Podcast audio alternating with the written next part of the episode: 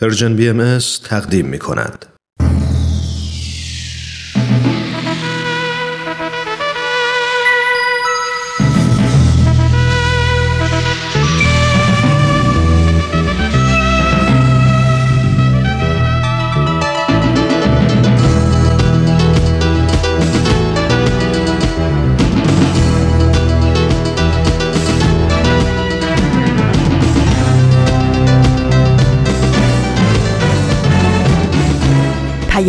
دوست. برنامه ای برای تفاهم و پیوند دلها.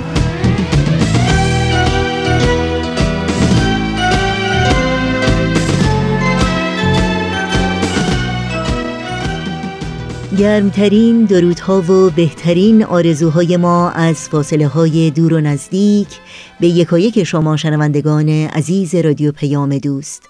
در هر گوشه و کنار و شهر و دیار این دهکده زیبای جهانی که شنونده برنامه های امروز رادیو پیام دوست هستید امیدواریم دلشاد و تندرست روز خوب و پر امیدی رو سپری کنید.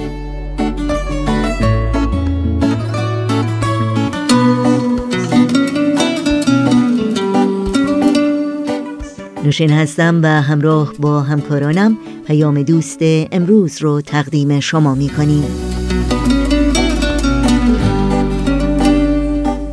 چهارشنبه سیوم مرداد ماه از تابستان 1398 خورشیدی برابر با 21 ماه اوت 2019 میلادی رو درگاه شمار ورق می‌زنیم بخش های این پیام دوست شامل به سوی دنیای بهتر لحظه ها و اندیشه ها و خبرنگار خواهد بود که امیدواریم همراهی کنید و از شنیدن این برنامه ها لذت ببرید ما رو هم فراموش نکنید با ایمیل، تلفن و یا از طریق شبکه های اجتماعی و همینطور صفحه تارنمای سرویس رسانه فارسی باهایی نظرات و پیشنهادات، پرسش ها و انتقادهای خودتون رو مطرح کنید.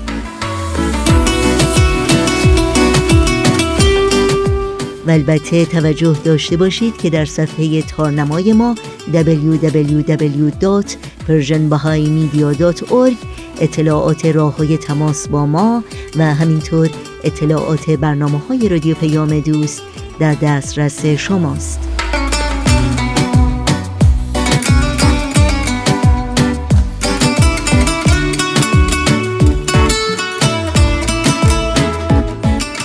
این صدا صدای رادیو پیام دوست با ما همراه باشید.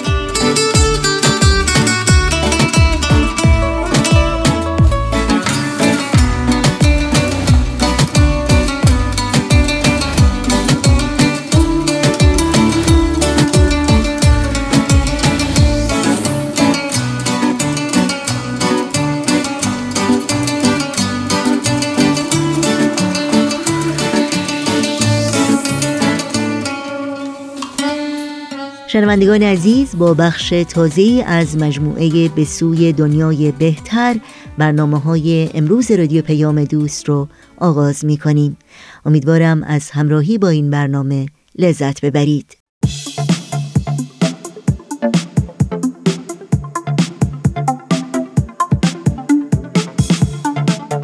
همراهان عزیز وقتتون بخیر. امیدوارم هر کجا که هستید شاد و پر انرژی باشید. سهیل مهاجری هستم. با یه قسمت دیگه از سری دوم برنامه به سوی دنیای بهتر در خدمتتون هستیم.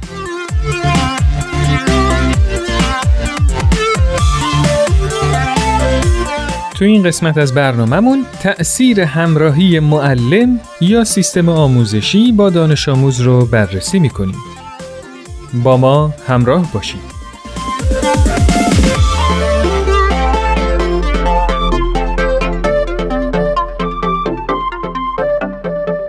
تو سیستمی که گرفتن نمره 20 علت محبوبیت و جلب توجه مسئولینه دانش آموزی را در نظر بگیرید که توی فهمیدن یه درس مشکل داره و کسی هم نیست که کمکش کنه مسلمه که دچار استرس میشه و کم کم اعتماد به نفسش رو از دست میده و از ادامه دادن مسیر ناامید میشه ولی یه معلم خوب تمام تلاشش رو می‌کنه تا شاگردش درس مورد نظر رو یاد بگیره. البته شما بهتر از من می‌دونید که همراهی کردن به معنی به دوش کشیدن بار کس دیگه یا انجام دادن کار دیگران نیست. من بچه ای رو میشناختم که تا هفت سالگیش نمی‌تونست بند کفشش رو ببنده.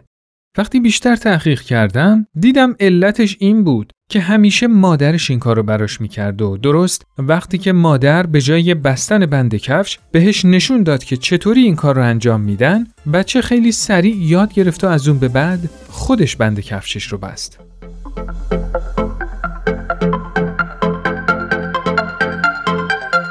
حالا شما بگید چه خاطره ای از همراهی معلما با خودتون تو دوره تحصیلیتون دارید و اینکه آیا خودتون تو زندگی کسی رو همراهی کردید؟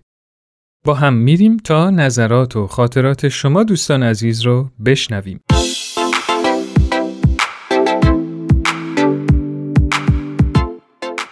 ما یه معلمی داشتیم که این آقا چون که خیلی ریشای پرپشتی داشتن همه بچه ازش خیلی میترسیدن با سر کلاس هم خیلی مقتدر و خیلی محکم برخورد می‌کرد با بچه ما ریاضیمون خیلی ضعیف بود. هر کاری می‌کردیم نمی‌تونستیم ریاضی رو بفهمیم اصلا. واقعا ضعیف بودیم دیگه. آخر سال دیگه یه روز اومد گفتش که اینجوری نمیشه باید یه فکری وارد بکنه و یه روز یعنی تقریبا چند جلسه منو برد خونهشون با من خصوصی ریاضی کار کرد بدون اینکه هیچ پولی دریافت کنه. با من درس ریاضی خیلی کار کرد با مهربونی برخورد کرد خیلی عالی برخورد کرد که ما اون سال تونستیم درس ریاضیمون نمرمون خوب بشه. که اینم خاطره بود از همراهی معلم که دانش آموزش رو داوطلبانه درس باش کار می‌کنه که بخواد پیشرفت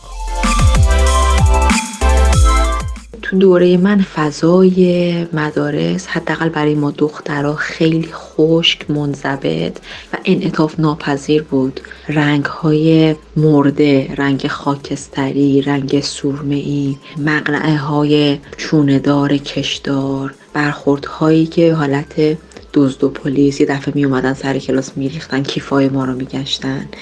خاطره همراهی واقعا ندارم ازشون. بیشتر حالت فضای دیکتاتوری.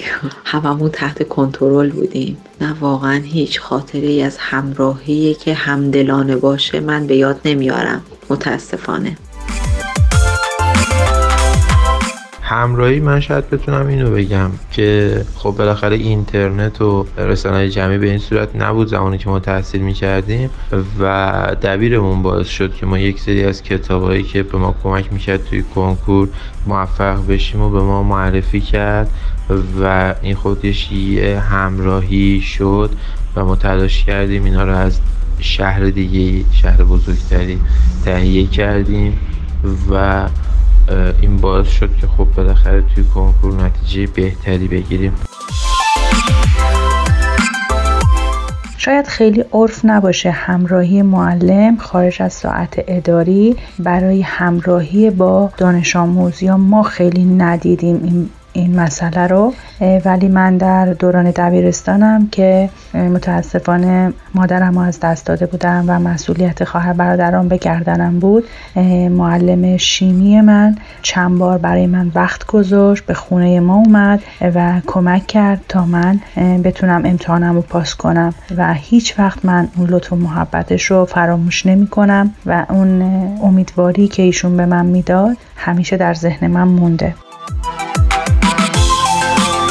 بهترین خاطری که یادم میاد برمیگرده به دوران دبیرستان و اینکه اون دوران حالت معلم شاگردی بسیار خب جو سنگینی داشت اما یک بار که یک لیگ فوتبالی گذاشته بودن یک گروه از معلم های جوون هم اونها هم یک تیم دادن و باعث شد که جو مدرسه خیلی تغییر کنه و یک شور هیجان خاصی بین بچه ها و در کل فضای مدرسه به وجود اومد با شرکت کردن معلم که با بچه ها فوتبال بازی می‌کردن و خیلی خاطره خوب و شیرینی واسه من از اون دوران باقی مونده.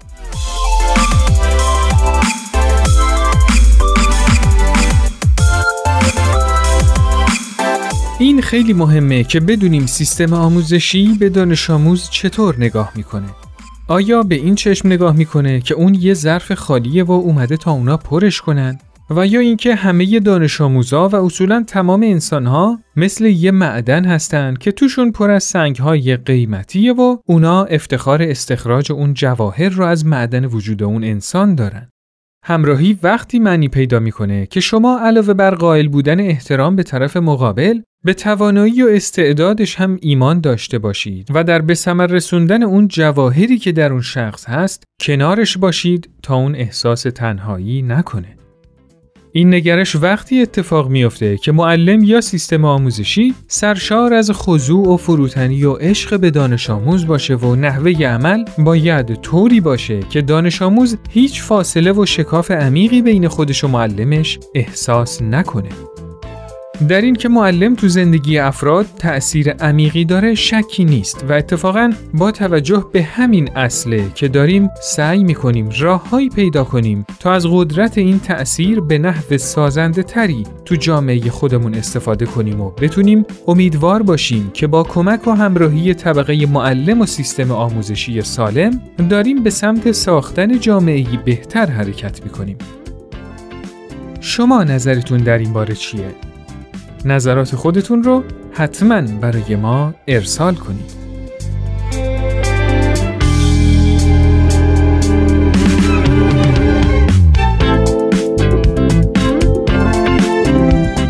دوستان عزیز این قسمت از برنامهمون به پایان رسید. شما می‌تونید این برنامه رو در تارنما شبکه های اجتماعی تلگرام و SoundCloud Persian BM دنبال کنید و از همین طریق هم با ما در ارتباط باشید. نظرات و پیشنهادات خودتون رو برای ما ارسال کنید. تا برنامه دیگه خدا یار و نگهدارتون.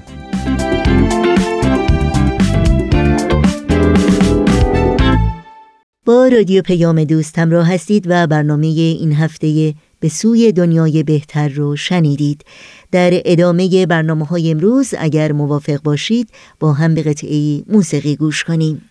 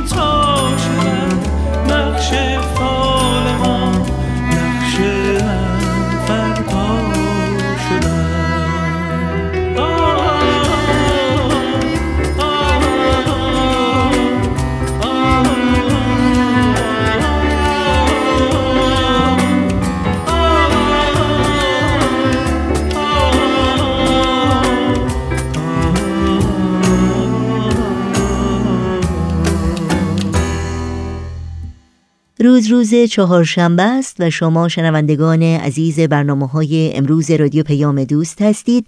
در این ساعت از شما دعوت می کنم با برنامه کوتاه لحظه ها و اندیشه ها همراهی کنید.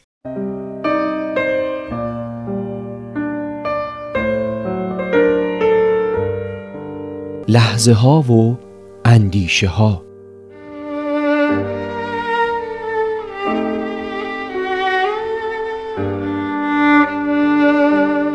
خبر آلودگی هوا و تأثیرات اون روی سلامت انسان این روزها از جمله خبرهای غمانگیزیه که مرتب شنیده میشه و شاید فکر کنیم جز قصه کار دیگه ای نمی‌تونیم بکنیم. ولی میشه تصمیم بگیریم که در کاهش اون قدمی برداریم. مثلا کمتر از ماشین استفاده کنیم یا ماشینمون رو مرتب سرویس کنیم و صدها کار دیگه که می‌تونیم اونها رو یاد بگیریم.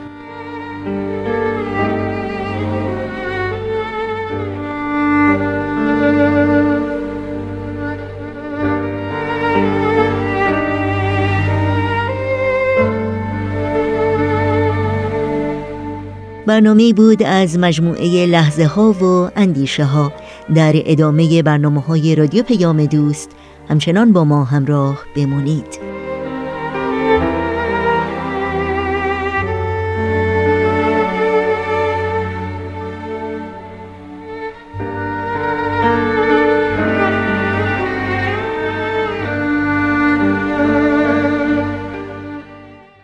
خب این شما شنوندگان عزیز رادیو پیام دوست و این هم برنامه این هفته خبرنگار.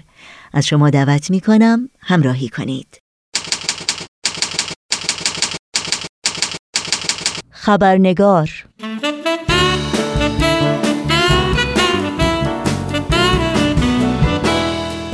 با خوش آمد به شما دوستان و دوستداران با وفای خبرنگار نوشین آگاهی هستم و برنامه این چهار شنبه رو تقدیم می کنم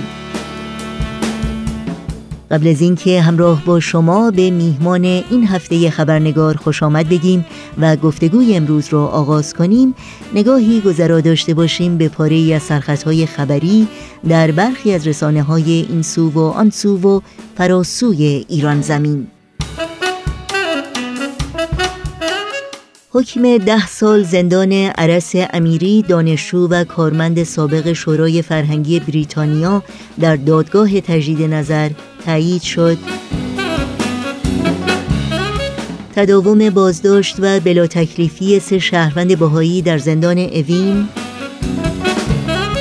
محمد تقی فلاحی دبیر کل کانون سنفی معلمان تهران به هشت ماه حبس تذیری و ده ضرب شلاق محکوم شد.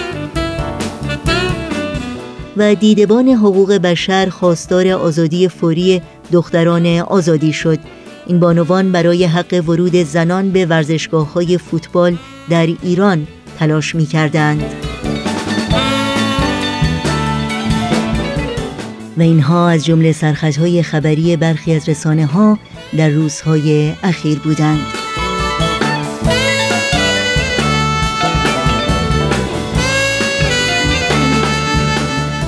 و ما آژانس زنان سازمان ملل در گزارش اخیر خود که در 287 صفحه منتشر شده از گستردگی دهشتبار و فاحش خشونت خانگی علیه زنان در جهان خبر می دهد و می نویسد برای مثال در سال 2017 میلادی هر روز 137 زن به دست یکی از اعضای خانواده به قتل رسیدند. این گزارش با تاکید بر اهمیت خانواده و نقش آن در فرهنگ اقتصاد جوامع انسانی می نویسد در هر منطقه از جهان می توان گفت تلاش های هماهنگ شده و جدی برای جلوگیری از استقلال زنان و ممانعت آنها از دست یافتن به حق تصمیم گیری به بهانه ارزش های خانواده صورت می‌گیره. این گزارش ادامه می دهد با اینکه های زیادی در جهت تغییر قوانین تبعیض‌آمیز علیه زنان صورت گرفته اما قوانین مربوط به خانواده و حقوق زنان همچنان نیازمند تغییرات کلی در بسیاری از کشورهاست. قوانینی چون حق انتخاب و تصمیم برای ازدواج حق طلاق حق ارث و حق مالکیت. این گزارش 287 صفحه‌ای با عنوان خانواده ها جهان را تغییر می دهند آمار خود را بر اساس گونه های متفاوت خانواده در 86 کشور جهان با سطح مختلف دارایی و قدرت اقتصادی جمعآوری و تحلیل کرده است. در ماه آوریل امسال سخنگوی دادسرای عمومی و انقلاب خشونت علیه زنان در ایران را آمار سیاه خواند و یکی از دلایل آن را نگرش های جامعه به زنان دانست جامعه ای که به گفته او نگاه مرد سالارانه روابط زن و مرد را تحت تأثیر قرار می دهد. در مورد موزل جهانی خشونت خانگی گفتگوی تلفنی داریم با خانم دکتر فرشته بفل روانشناس عمومی و تعلیم و تربیت و روانشناس بالینی که بیش از 22 سال سابقه کار و تدریس در دانشگاه های آمریکا را دارند. بهنام از اتاق فرمان اشاره می‌کنه تا لحظاتی دیگر این ارتباط تلفنی برقرار میشه پس آماده باشید تا با هم به خانم دکتر فرشته بتل خوش آمد بگیم و گفتگوی امروز رو آغاز کنیم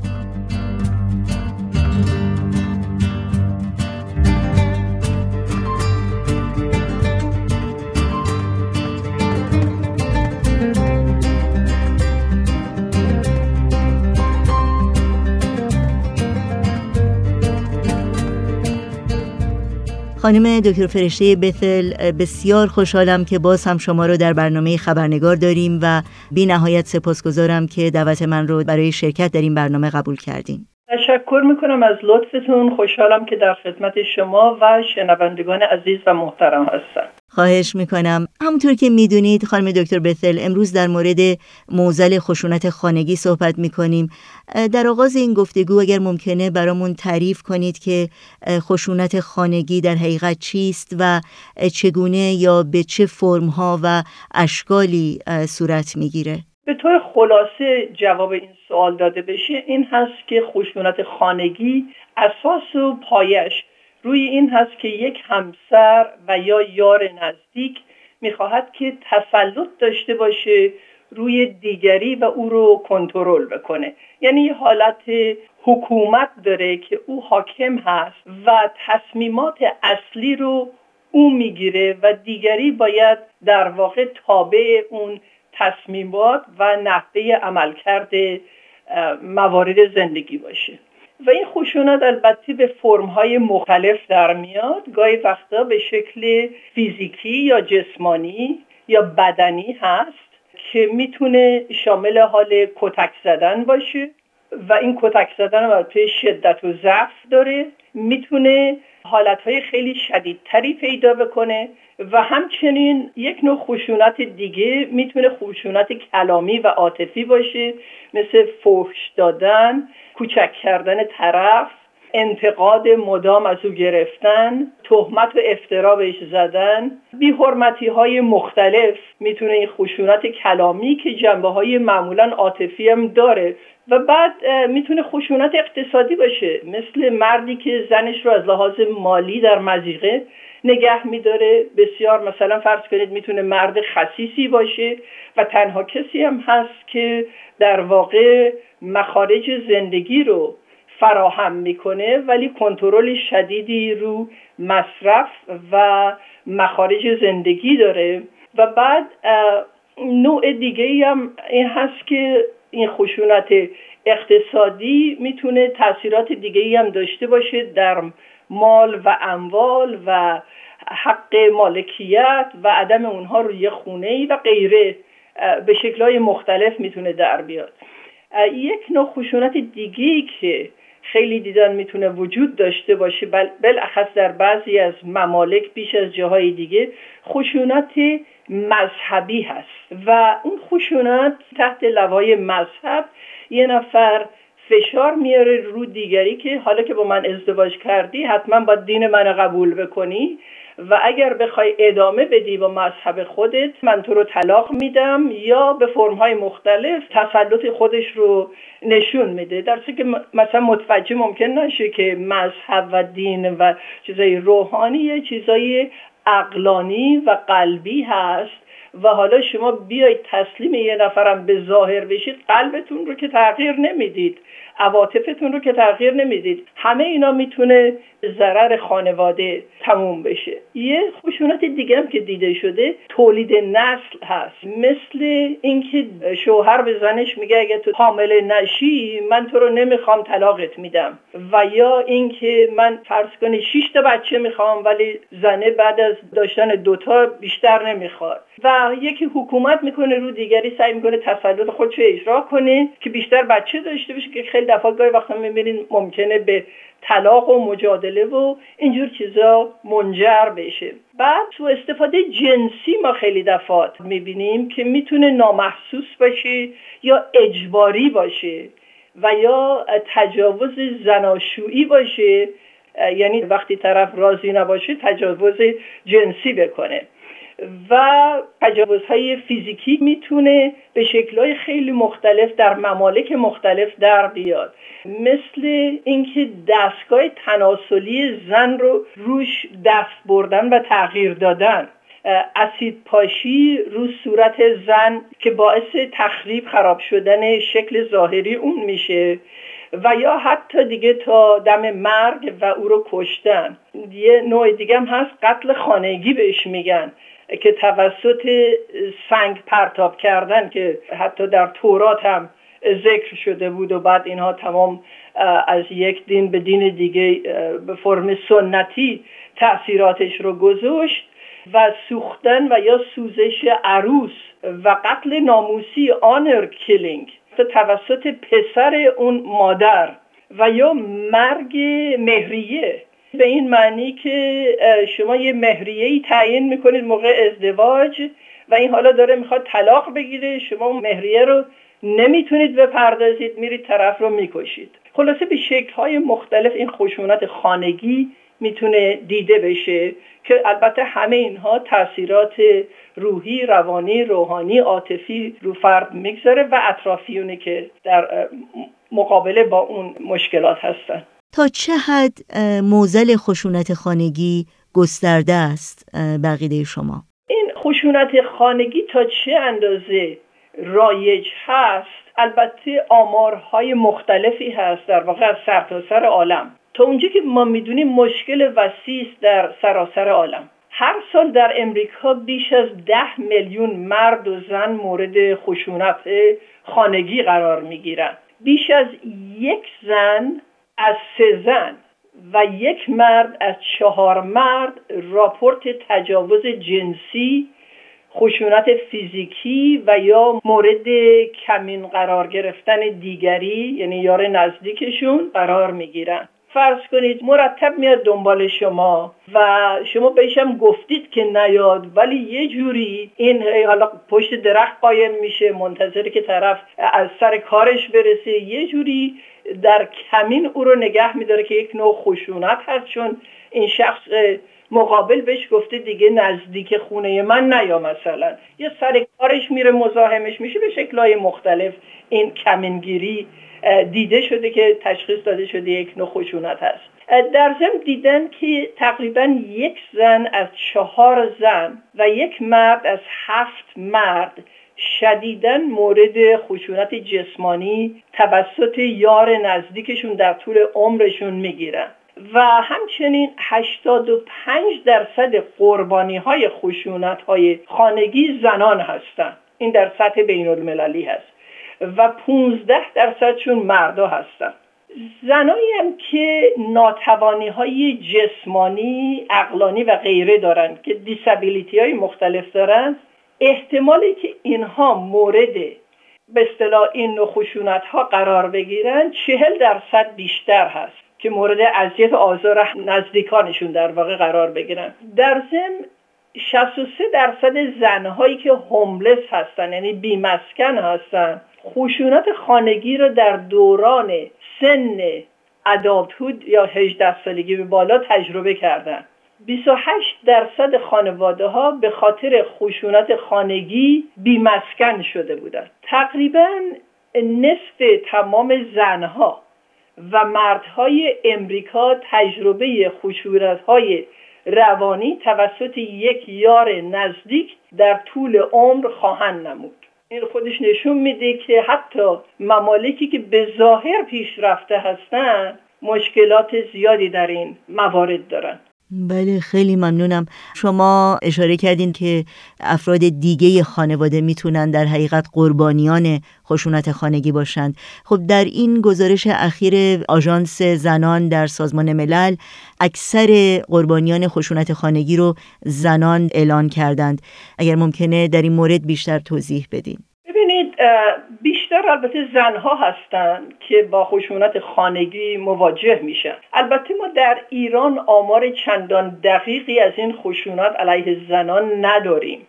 ولی بر اساس پژوهشی که چند سال پیش در ایران انجام شد حدود میگن 66 درصد زنان ایرانی گفته بودند که از اول زندگیشون زندگی مشترکشون در واقع حداقل یک بار مورد خشونت قرار گرفتن و به گواه پزشکی قانونی ایران بیشترین موارد همسر آزاری آزار زنان از سوی مردان هست. ولی حالا خشونت خانگی چقدر رایج هست؟ و البته این دلیل این نیست که زن ممکنه احمال خشونت خانگی نسبت به شوهرش رو نکنه. ما داریم این کیسا رو در سرتاسر سر عالم که زنهایی هستن که به فرمهای مختلف از نسبت به شوهرشون رفتار می‌کنن با خشونت های بسیار شدید.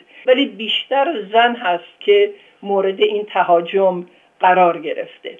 گفته شده که هر سال حدود پنج میلیون بچه با خشونت خانگی در خود همین امریکا مواجه هست. در سطح ملی پنجاه درصد اونهایی که یار نزدیکشون رو می‌زنن بچه هاشون رو هم می‌زنن.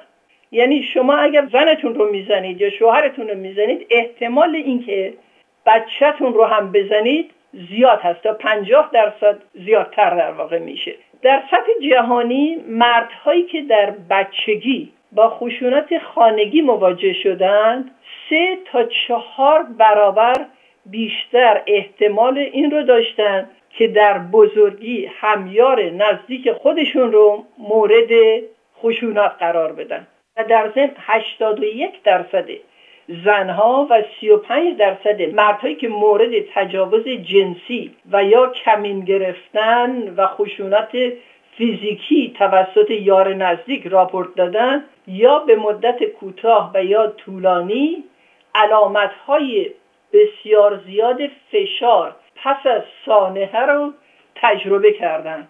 و در ضمن دیده شده که اکثر موارد خشونت های خانگی اصلا به پلیس راپورت داده نمیشه. تازه این فهرستی که من گفتم از اتفاقاتی که میفته و آماری که ارائه دادن از اونایی که راپورت دادن. چون اکثرا راپورت داده نمیشه این می‌تونه خیلی شدیدتر باشه و بیشتر قابل بحث باشه. بله خیلی ممنونم.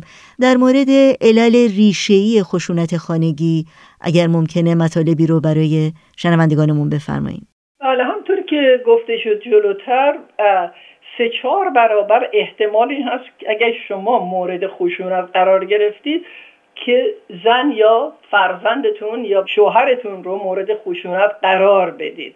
بنابراین یه حالت جنریشنال داره یه نسل اندر نسل داره مگر اینکه یه کاری دربارش بشه و یه مقدار روان درمانی بشه آگاهی داده بشه به شخص که اون هم بعد دربارش صحبت خواهیم کرد. یک اشکال عمده از لحاظ دلایل اساسی خشونت نگرش جامعه بالاخص به زنان هست. جامعه ای که در آن نوع نگاه مرد سالارانه وجود داره موجب میشه که نگاه به روابط زن و مرد هم تحت تاثیر اون قرار بگیره. باورهای مذهبی هم یک سوژه دیگه ای هست یا حالا می‌تونه مذهبی باشه می‌تونه سنتی و فرهنگی چه بسا اینها همه ادغام شده. به یک شکلی در اومده که هنوز تحت شعاع افکار ماها یا آگاهانه یا غیر آگاهانه هست. و دیده شده گاهی وقت افراد مذهبی فرض کنید وقتی که خیلی میرن تو کتاب مذهبی ممکن این کتاب دو هزار سال پیش نوشته شده سه هزار سال پیش تکمیل شده باشه و بعد یک آیه از اون نصوص مذهبی رو بیرون می‌کشن و این رو در میارن ادا می‌کنن. منباب مثال من باید به یه نفر صحبت می‌کردم و گفتم که چرا نمی‌ذاری که دخترت مثلا بره تحصیل بکنه. بعد یه آیه ایشون از انجیل بر من بیرون آورد. گفت که من این انگلیسی میگم سعی می‌کنم ترجمه کنم به فارسی. و اون این بود که if women can learn anything they must learn from their husband at home یه چیزی مشابه این به من گفت. این البته این آیه از پولس هست در انجیل. یعنی اگر زن بتونه چیزی یاد بگیره باید از شوهرش در منزل این رو فرا بگیره. بنابراین خب شما وقتی با یک همچین فکری در تماس هستید اون حاضر نمیشه که دختره حالا دیگه چه بسا که زنش که ابدا که برگرده بخواد بره مثلا اگه دیپلم نگرفته بره دیپلمشو بگیره دانشگاه نرفته بره دانشگاه درس بخونه. حتی وقتی نخواد دخترش درس بخونه دیگه این نشون میده که هنوز تو اون عالم قبل سنتی و مذهبی این قرار گرفته. و در اینجا یه مطلب رو من با تذکر بدم چون گاهی وقت این ایجاد اشکال می‌کنه. تا اونجا که من تحقیق کردم مذاهب و ادیان در اصل تصاوی حقوق زن و مرد رو دادن. مثلا تو خود همون تورات یا انجیل که جناب پولوس حتی رجوع می‌کنه به اون در یک بیانی میگه که زن و مرد در تمثیل الهی خلق شدن یعنی جمیع صفات خداوند هم در زن هست و هم در مرد. این در واقع یه اصلی هست. حالا این صفات رو تا چه اندازه محیط بتونه اینها رو جلوه بده و نمایانگر بکنه بسته به محیط و زمان و مکان داره. ولی همین افراد و همین نویسنده های این کتاب ها اینها اشاراتی می‌کنن از لحاظ اپلیکیشن. اپلیکیشن به معنی که شما چریختی اون اصل رو اجرا می‌کنید در زمان و مکان. اون موقع زن سوادی نداشته که جناب پولس در میاد میگه که بعد از شوهرش یاد بگیره. اونم اگه لیاقت اینو داشته باشه که بتونه چیزی یاد بگیره. اون با معیار اون موقع داره اپلای می‌کنه اون قانون رو چون خود پولس هم در یه جای دیگه به این اصل اشاره می‌کنه. وقتی میگه there is no longer Jew or Greek میگه نه یهودی هست نه یونانی. بعد میگه که there is no longer free or slave نه آزاد هست و نه برده. بعد میگه که there is no longer male or female. نه زن هست نه مرد بلکه شما همه یکی هستید در نزد عیسی ابن مریم عیسی مسیح. ببینید این داره یه پرینسیپال میده ولی همین ایشون از پرینسیپال وقتی می‌رسه به محیط و زمان و مکان تعالیمش دستوراتش فرق می‌کنه. مثلا زن حق نداره در کلیسا صحبت بکنه. بنابراین این رو ما اگر در ادیان بفهمیم متوجه میشیم که هر دینی بر زمانی اصولشون معمولا جهانی هست ولی همین اصل و اصول فکری که معمولا ما در جمعی ادیان می‌بینیم که تصاوی حقوق در نزد خدا بوده همین رو وقتی میارن و جنبه فرهنگی و سنتی و زمانی و مکانی میدن ما می‌بینیم که تغییراتی در اون حاصل میشه. بنابراین بر همینم هست که میگه که مثلا زن حق نداره که در کلیسا صحبت بکنه یا زن باید از شوهرش چیز یاد بگیره. اگر اون هم بتونه یاد بگیره اینها جنبه های فرهنگی و زمانی و مکانی داره. اگر ما این دوتا رو تشخیص بدیم خیلی از مشکلات ادیان ما حل میشه. همراهان عزیز برنامه خبرنگار متاسفانه به علت کمبود وقت باید از شما دعوت بکنم. ادامه گفتگوی ما با دکتر فرشته بفل رو در خبرنگار هفته آینده همین روز و همین ساعت. دنبال کنید. پیام من برای تو پر از صدای شکوه های یک زن است. سکوت من به پای تو نشانه بغض و اعتراضم است. به هر رهی در این جهان یه مادر صبور و دل شکسته به زیر پای خشم تو اسیر افترا پا شکایتم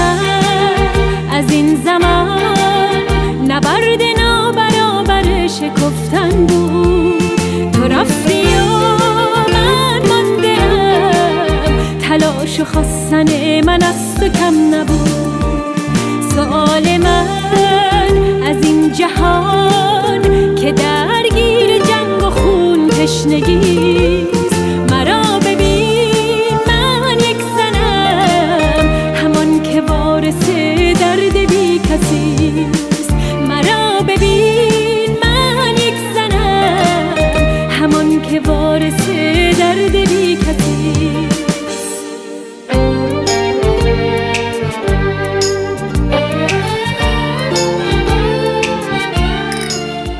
پایان برنامه های امروز رادیو پیام دوست نزدیک میشیم. پس در این فرصت کوتاه اجازه بدین تا اطلاعات راه های تماس با ما رو در اختیار شما بگذارم.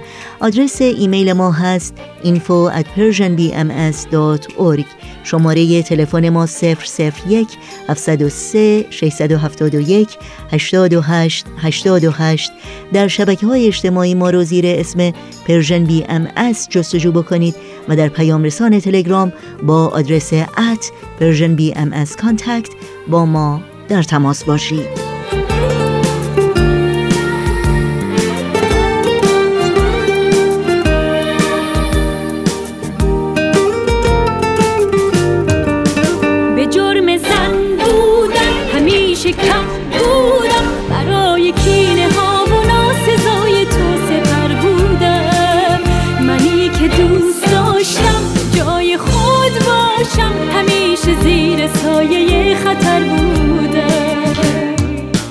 به جنگ و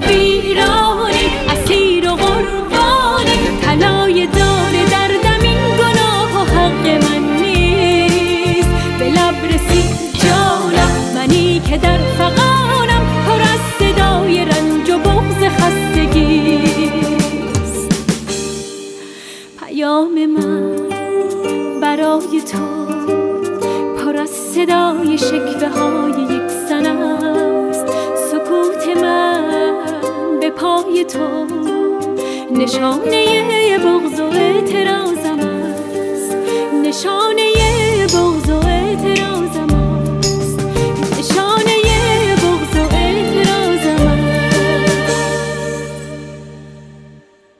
شنوندگان عزیز در اینجا برنامه های این چهار شنبه رادیو پیام دوست هم به پایان می‌رسه. همراه با بهنام مسئول صدا و اتاق فرمان و البته همه همکارانمون در بخش تولید رادیو پیام دوست از همراهی شما سپاس گذاریم و به همگی شما خدا نگهدار میگیم. تا روزی دیگر و برنامه دیگر شاد و پیروز باشید.